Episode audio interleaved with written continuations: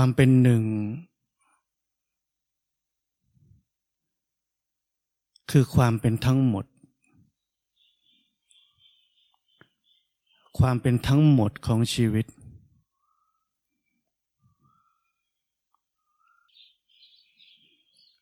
เหมือนกงล้อที่เมื่อหมุนแล้วทุกอย่างไปพร้อมกันหมด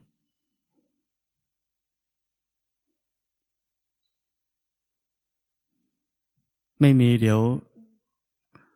ซี่นี้ไปก่อน ซี่นั้นไปทีหลัง ทุกซี่เคลื่อนไปพร้อมกัน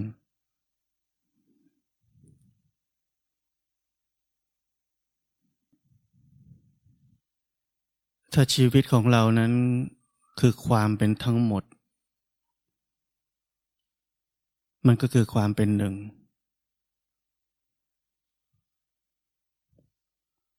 ถ้ามันเป็นความเป็นหนึ่ง มันก็คือความเป็นทั้งหมด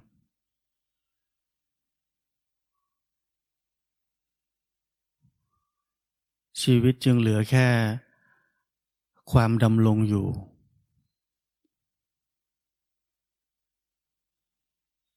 ความดำรงอยู่ อย่างเป็นทั้งหมด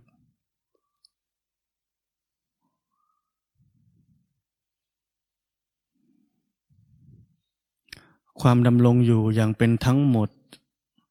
จะเกิดขึ้นได้ เพียงแค่เราไม่อยู่ในระบบของความคิด แนวคิด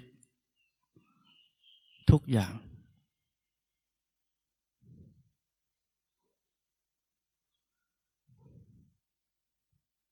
หลักการทฤษฎี แนวคิด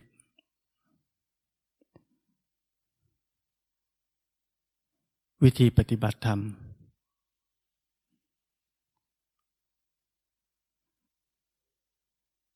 มันเป็นเหมือนของที่ตายแล้ว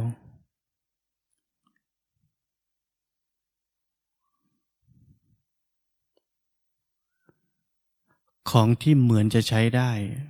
แต่ใช้ไม่ได้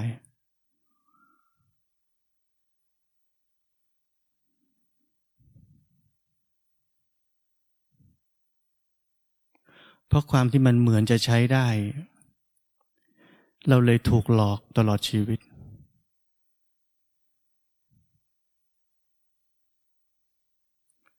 เพราะเราจะคิดว่า เราน่าจะยังใช้ไม่เป็น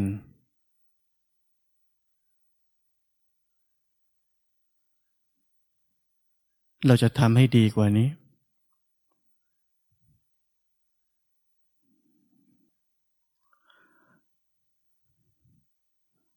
ทุกคนเคยขี่จักรยาน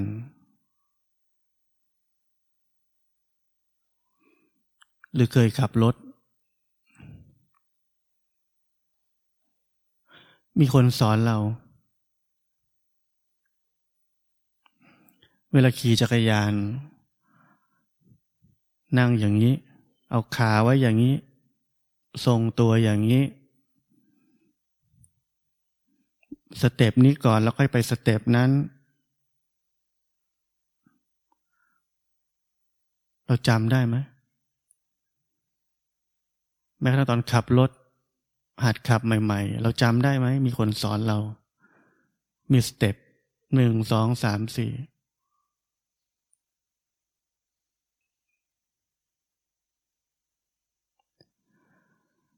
แล้วเราจำได้ว่าตอนที่เราขับเป็น ตอนที่เรากำลังขี่เป็นหรือขับเป็นมันเกิดขึ้นได้ยังไง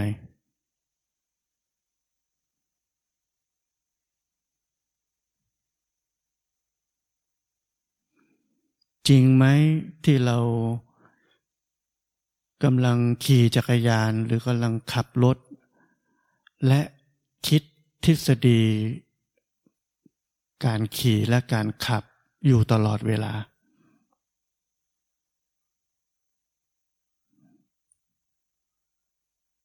ทบทวนทฤษฎีอยู่ตลอดเวลา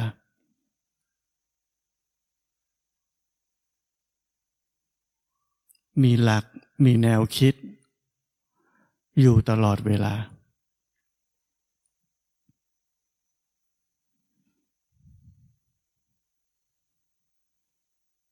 หรือเรา go with the flow เลย ไปเลย ลุยเลย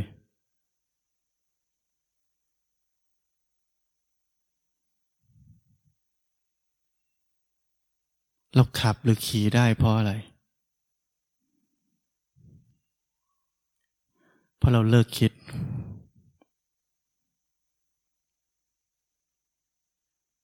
เราเลิกยึดติดกับแนวทางหรือทฤษฎีใด ๆ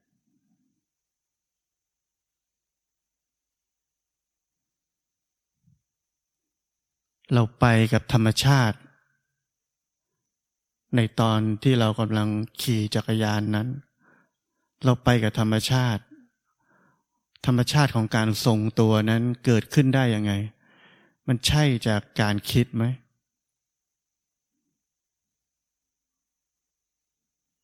เราทรงตัวอยู่บนสองล้อนั้นได้ยังไง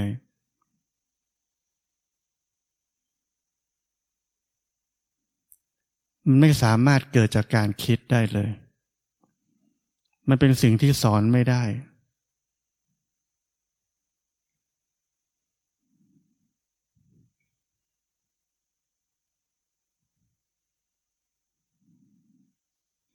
และในที่สุดเราขี่จักรยานเป็น เราขี่จักรยานได้เพราะอะไร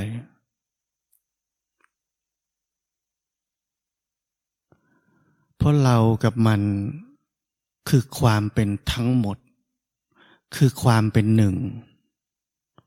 เราเป็นหนึ่งเดียวกับมัน เราถึงขี่มันได้ เราถึงขี่มันยังรอดปลอดภัย ไม่ล้ม แต่ถ้าเราคิดแยกมันกับเราเป็นคนละอย่าง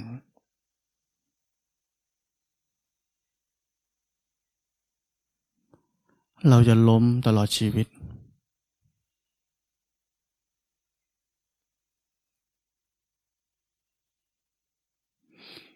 เพราะนั้นถ้าเราขี่จักรยานเป็น เราจะปฏิบัติธรรมเป็น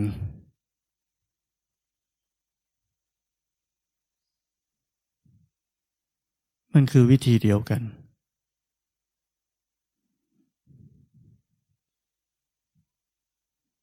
วิธีขี่ การขี่จักรยาน สอนกันได้ไหม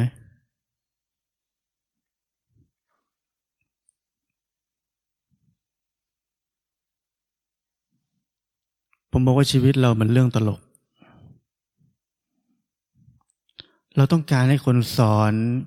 บอก ในสิ่งที่เป็นไปไม่ได้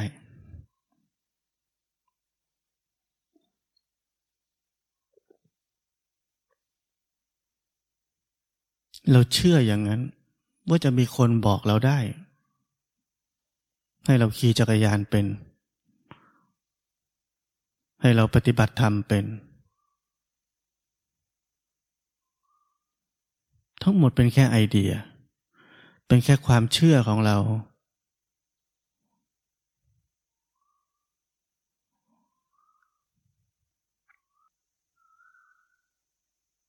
ถ้าเราขี่จักรยาน แล้วเรายังคิด ทฤษฎีของคนที่สอนเรา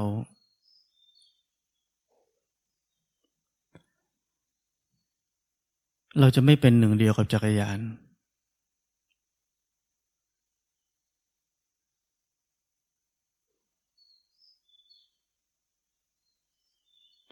เราจะแยกนี่จักรยาน นี่กู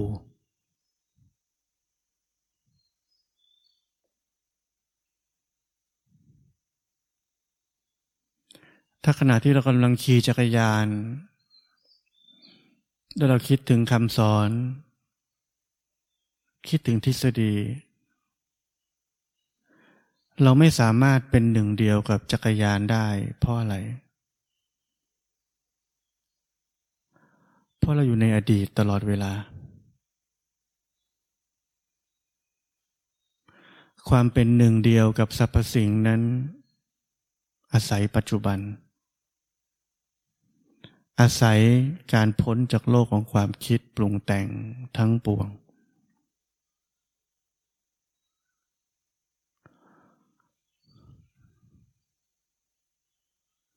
เพราะนั้นการปฏิบัติธรรมก็เหมือนกัน ถ้ายังมีทฤษฎีแนวคิด ไอเดีย คอนเซปต์ ไม่ว่ารูปแบบไหนของความคิดก็ตาม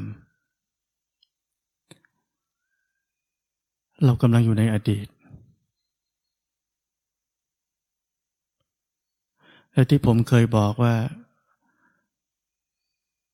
ย้อนพิจารณากลับไป เราจะพบว่าเราอยู่ในอดีตตลอดเวลา เราปฏิบัติธรรมมาห้าปีสิบปียี่สิบปี เราไม่ได้ปฏิบัติธรรม เราแค่อยู่ในอดีตเหมือนเดิม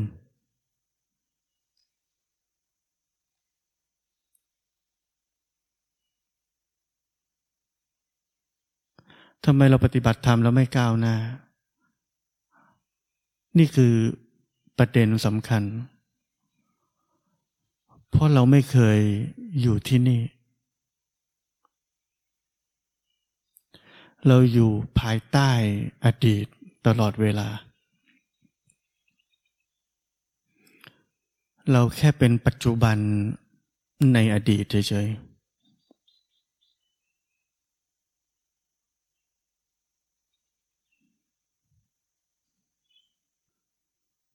เราต้องพ้นจากแนวคิด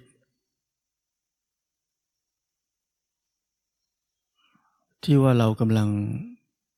เป็นใครสักคนหนึ่งในขณะนี้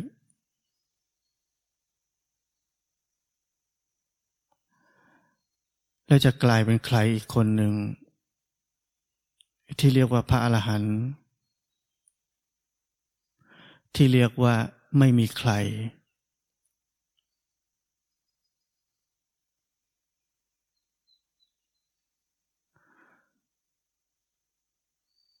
ความคิดที่กำลังบอกว่าเราจะเป็นคนที่ไม่มีคนหรือไม่มีใคร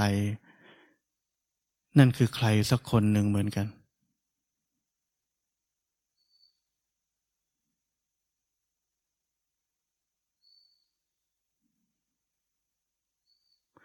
เรื่องแบบนั้นไม่มีอยู่จริง ทั้งหมดคือกระบวนการหลอกลวงของจิต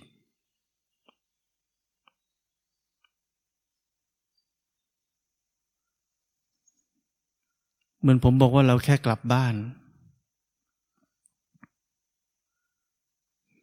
ผมพูดถึงความเงียบ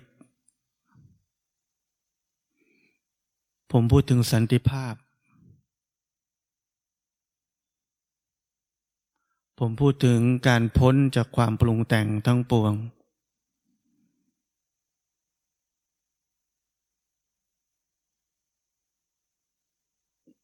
มันเหลือไอเดียไหมว่า เราเนี่ยถึงบ้านแล้ว เราเนี่ยพบสันติภาพแล้ว เราเนี่ยพ้นจากความปรุงแต่งแล้ว นั่นคือไอเดียเหมือนเดิม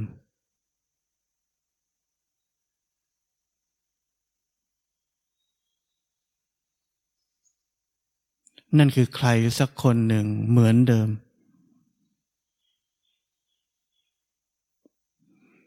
คนคนนั้นแค่มีประสบการณ์ใหม่ในชีวิตเฉยๆ แต่ยังเป็นคนคนนั้นเหมือนเดิม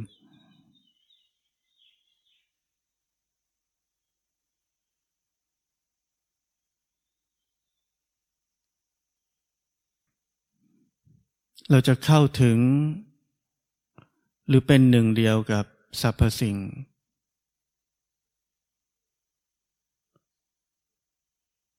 จนเราไม่เหลือไอเดียว่าเราเป็นใคร เราได้อะไร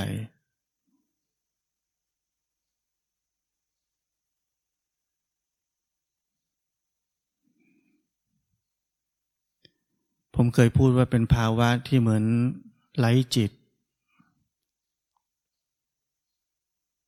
เพราะจิตนั่นเอง คือความลวงหลอกที่ยิ่งใหญ่ที่สุด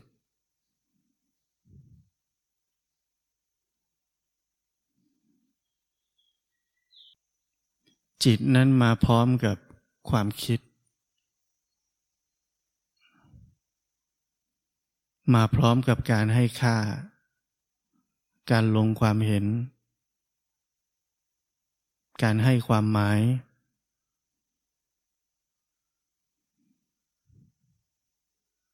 มาพร้อมกับของคู่ ถูกผิด ดีชั่ว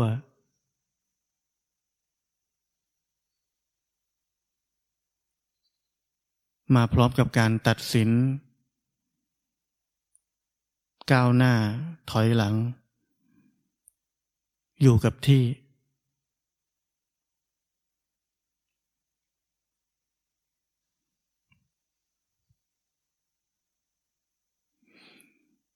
จิตนั่นคือความลวงหลอกอันยิ่งใหญ่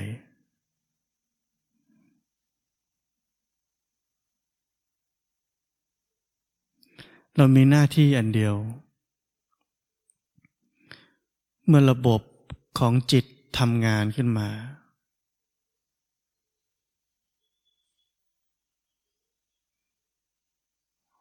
เราต้องมีสัมมาทิฏฐิพอที่จะรู้ว่ามันคือความลวง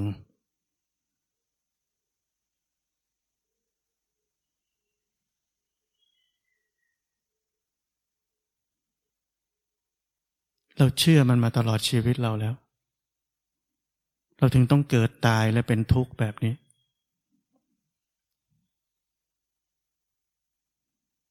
เราเชื่อมันทุกขณะจิตที่มันเกิดขึ้นมา เราถึงต้องทุกข์แบบนี้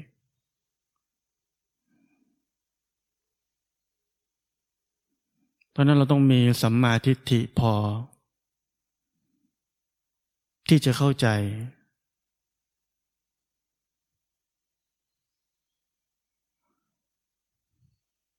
ว่าการปรากฏตัวของมันขึ้นมานั่นแหละ คือทุกข์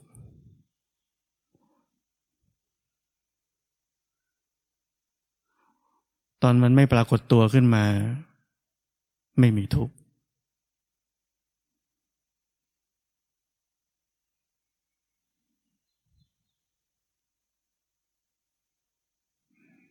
เมื่อมันไม่ปรากฏตัวขึ้นมา ความเป็นทั้งหมดของชีวิต ก็เกิดขึ้น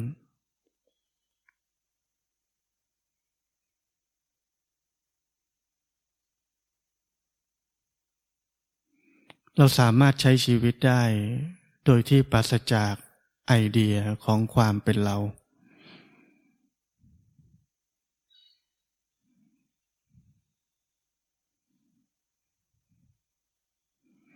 ความเป็นทั้งหมด ภาษาบาลีก็มีคำหนึ่งที่ผมคิดว่าน่าจะแปลได้เหมือนกัน คือคำว่าสัมปชัญญะ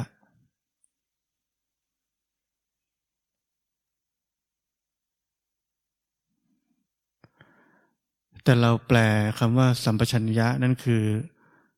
ความรู้ตัวทั่วพร้อม และนั่นก็คือความคับแคบอีกรูปแบบหนึ่ง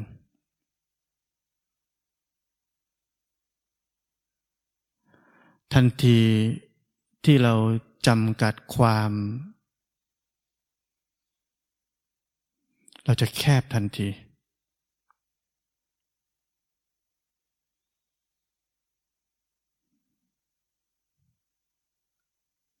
แคบยังไง เราก็เพ่งตัวซะเลย เพราะความคิดมันบอกเราอย่างนั้น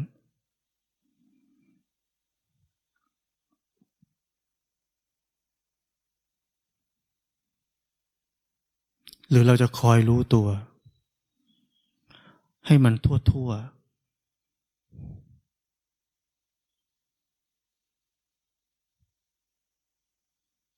ให้มันไม่จำกัดอยู่ที่ใดที่หนึ่ง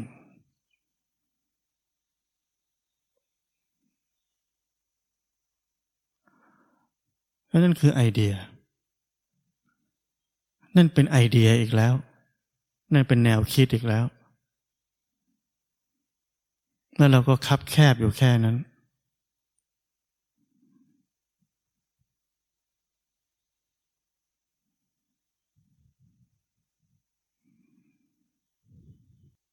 ความเป็นทั้งหมด ก็คือความเป็นทั้งหมด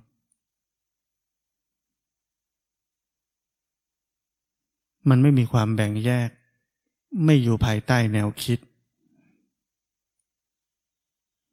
ไม่ถูกอะไรกำกับเอาไว้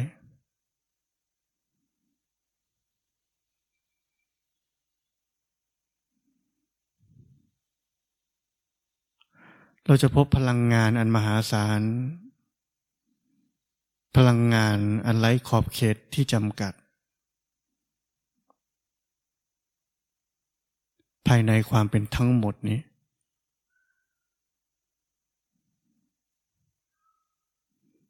ทำไมมันเป็นพลังงานอันมหาศาลและไร้ขอบเขตจำกัด เพราะมันไม่ขับแคบ มันไม่ถูกตีกรอบด้วยความคิด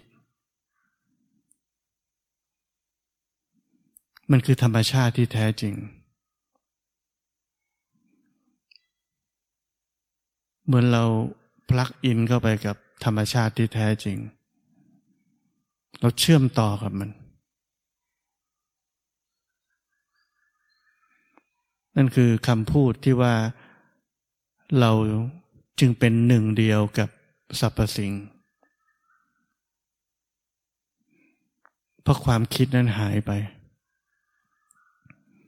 ความเกี่ยวพันกับความคิดทั้งหมดหายไป และมันเกิดขึ้นได้ที่นี่ เดี๋ยวนี้ ไม่ต้องรอชาติหน้า ไม่ต้องรอพรุ่งนี้ ไม่ต้องรอปฏิบัติอีกสิบปี ทั้งหมดนั่นคือแนวคิดและความหวัง ทั้งหมดคือการลวงหลอกอันยิ่งใหญ่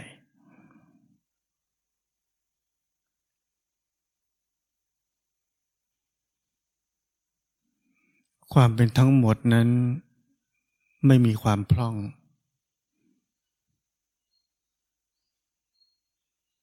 มันเต็ม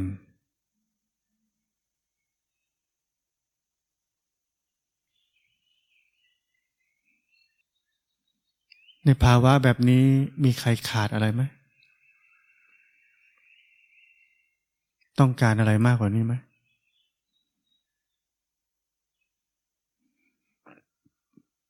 แสวงหาอะไรไหม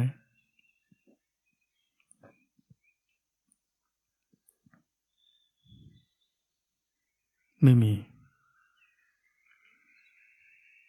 ขนาดนี้เต็มแล้ว ขนาดนี้ไม่พร่องแล้ว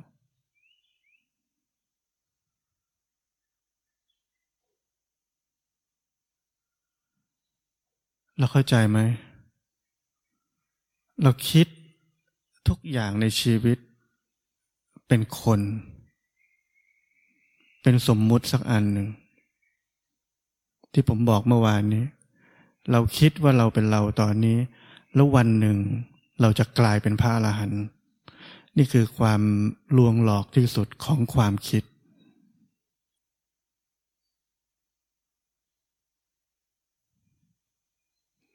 ธรรมชาตินี้ไม่ใช่สงวนไว้ไว้ให้กับพระอรหันต์หรือพระริยาบุคคลจำพวกเดียว นั่นเป็นชื่อเฉยๆ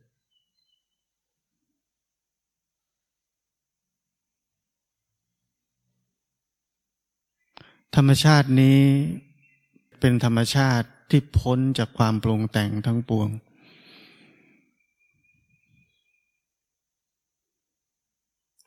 เพียงแค่เราหลุดออก จากทุกรูปแบบของความคิดปรุงแต่ง เราจะเชื่อมต่อกับธรรมชาตินั้นทันที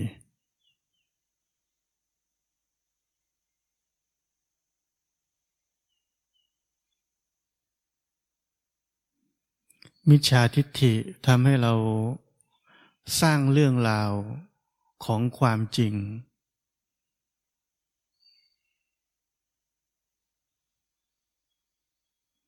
ทำให้เราติดอยู่ในเรื่องราว ของความจริงในโลกนี้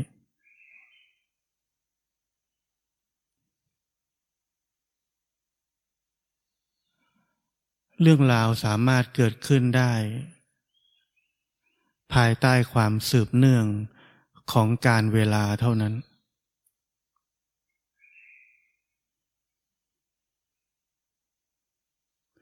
ความจริงที่เราเข้าใจในโลก ล้วนเป็นความสืบเนื่องของการเวลา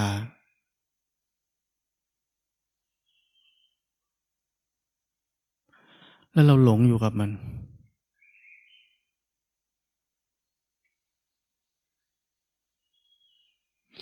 เราคิดว่าความจริงที่สืบเนื่องด้วยการเวลานั้น จะพาเราไปถึงความจริงที่ไร้การเวลาได้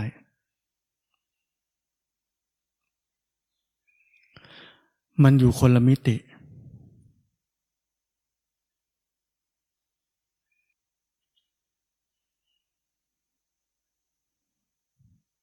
ความจริงที่เกิดขึ้นจากความสืบเนื่องของการเวลานั้น สุดท้ายมันเป็นแค่แนวคิด ผมไม่ได้บอกว่ามันไม่จริง มันจริง แต่มันกลายเป็นแนวคิดในความคิดของเรา แล้วมันก็ไม่จริง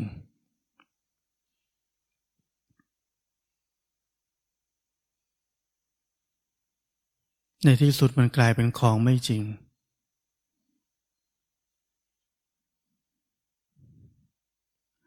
อะไรก็ตามที่สืบเนื่อง ภายใต้การเวลา และสามารถสรุปลงความเห็นได้เป็นความจริงสักอันหนึ่ง มันจะกลายเป็นความคิด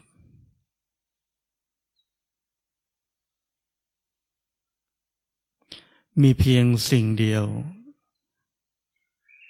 ที่จำกัดความมันไม่ได้ ลงความเห็นมันไม่ได้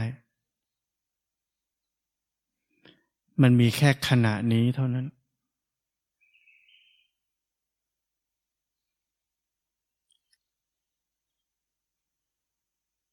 ขณะที่ไม่ได้คิด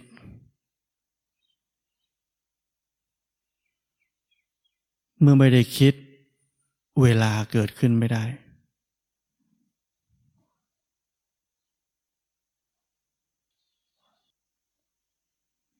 ในขณะนั้นไม่มีคำว่า เราไม่ได้คิด ไม่มีความคิดว่าเราไม่ได้คิดแล้ว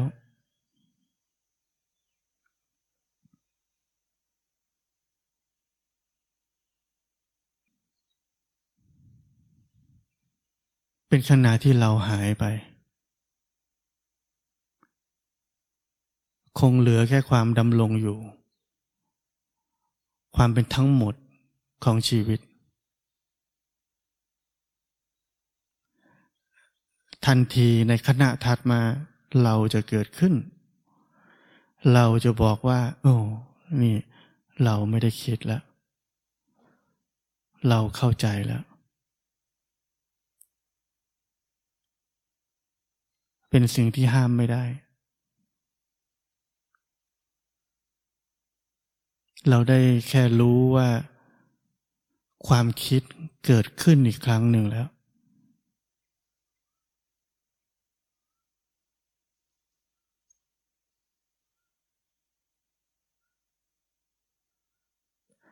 เราเคยสังเกตไหมว่า มันมีการรู้ก่อนที่เราจะรู้ มันมีการรู้ก่อน แล้วเราก็รู้ตามอีกที แปลเป็นสัญญา สังขารเป็นข้อสรุป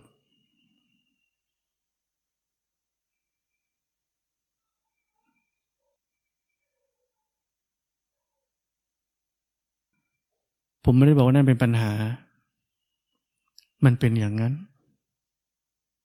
เราแค่ต้องรู้ว่าสองอันนี้มันไม่เหมือนกัน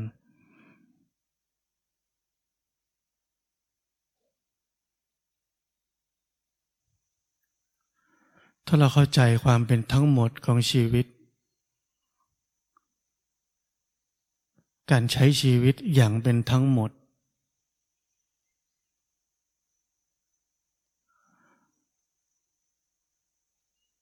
ชีวิตจะพ้นจากการลงความเห็นใด ๆ ทั้งนั้น พ้นจากข้อสรุป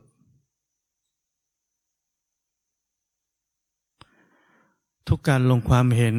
และข้อสรุปใด ๆ ในชีวิต จะ support สนองตัวตนของเรานั้น ให้แข็งแกร่งขึ้นมา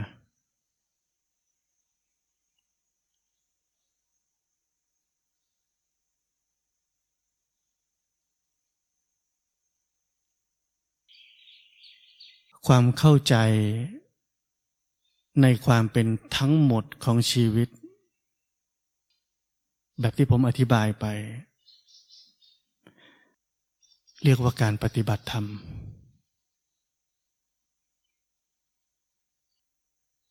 การปฏิบัติธรรมไม่ใช่ มีสติ ไม่ใช่รู้สึกตัว ไม่ใช่รู้ทันจิตไปคิด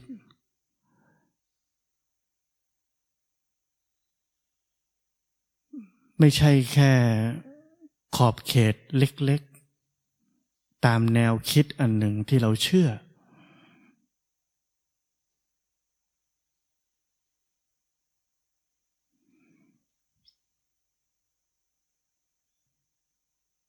มันคือความเป็นทั้งหมด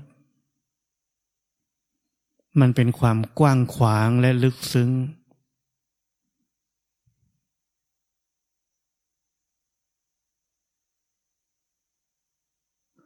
มันไม่ถูกจำเพาะ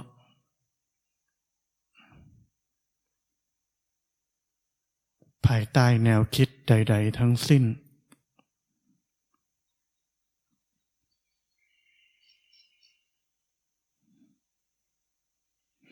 มันไม่ถูกจำเพาะอยู่ภายใต้ขอบเขตของไอเดีย แนวคิดทฤษฎีใด ๆ ทั้งสิ้น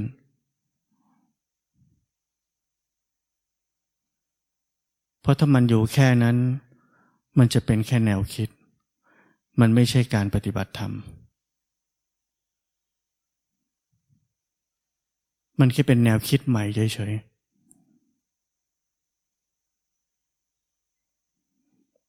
แล้วเมื่อเราหมดไปสิบปีกับแนวคิดนี้ เราจะไปหาแนวคิดใหม่